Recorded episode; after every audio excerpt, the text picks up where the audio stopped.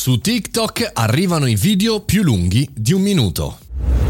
Buongiorno e bentornati al caffettino, sono Mario Moroni e anche oggi parliamo di un argomento interessante che ci interessa perché valida, in qualche maniera conferma un cambiamento delle piattaforme, perché appunto la piattaforma eh, cinese ha approvato la possibilità di superare il limite di 60 secondi, si potrà registrare un video fino a 3 minuti, questo era stato in qualche maniera già eh, sdoganato per qualche influencer negli scorsi mesi, ma ora sembrerebbe arriva per tutti. Aveva preoccupato questo test eh, gli amanti di, di, questa piattaforma perché il limite appunto dei 60 secondi era un po' caratterizzante no, della piattaforma. Però come abbiamo visto in passato spesso le piattaforme si assomigliano, si copiano, si rincorrono ed ora appunto TikTok insegue che cosa? Eh, YouTube, che cosa? Instagram, Facebook, insomma tutti quelli che hanno un limite più lungo. La spiegazione ufficiale, la motivazione ufficiale è che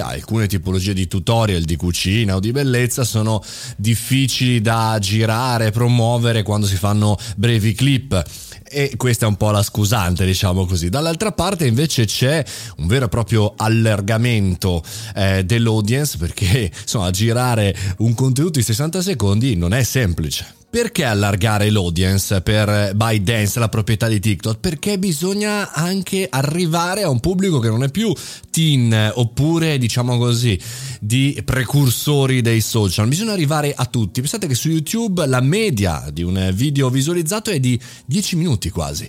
Quindi siamo ben lontani, quindi per mantenere collegati e incollati davanti allo schermo dello smartphone le persone bisogna anche allungare il contenuto e permettere a tutti, non soltanto a chi riesce a comunicare in breve un contenuto, di produrre contenuti e quindi le aziende, quindi agli influencer che hanno bisogno di più tempo. Insomma, come sempre, le piattaforme cambiano, le piattaforme si copiano, le piattaforme cercano che cosa? Di rincorrere il business. È un cambiamento che potevamo prevedere? Sì, ce ne saranno degli altri, certamente, però è un'indicazione che per noi professionisti e imprenditori è importante. Quando escono nuove piattaforme, quando escono nuovi social, dobbiamo ricordarci che, come sempre, fanno un'azione determinante per attrarre un pubblico, una sorta di killer application, lo portano, danno, creano una tendenza e poi, quando è il momento di fare quattrini, fare soldini, vanno a copiare le piattaforme da cui si distinguevano e cercano di allargare l'audience, di allargare il pubblico e portare dentro tutti per i brand, per monetizzare, per monetizzarci. Quindi attenzione a rincorrere i fuffaguru dei 60 secondi. No, bisogna assolutamente farlo. Attenzione, cerchiamo il nostro posto e come spesso ci diciamo, i social in maniera laica sfruttiamoli e non facciamoci sfruttare, impariamoli e non facciamo sì che loro imparino le nostre abilità. Insomma, avanti tutta anche più appunto di 60 secondi.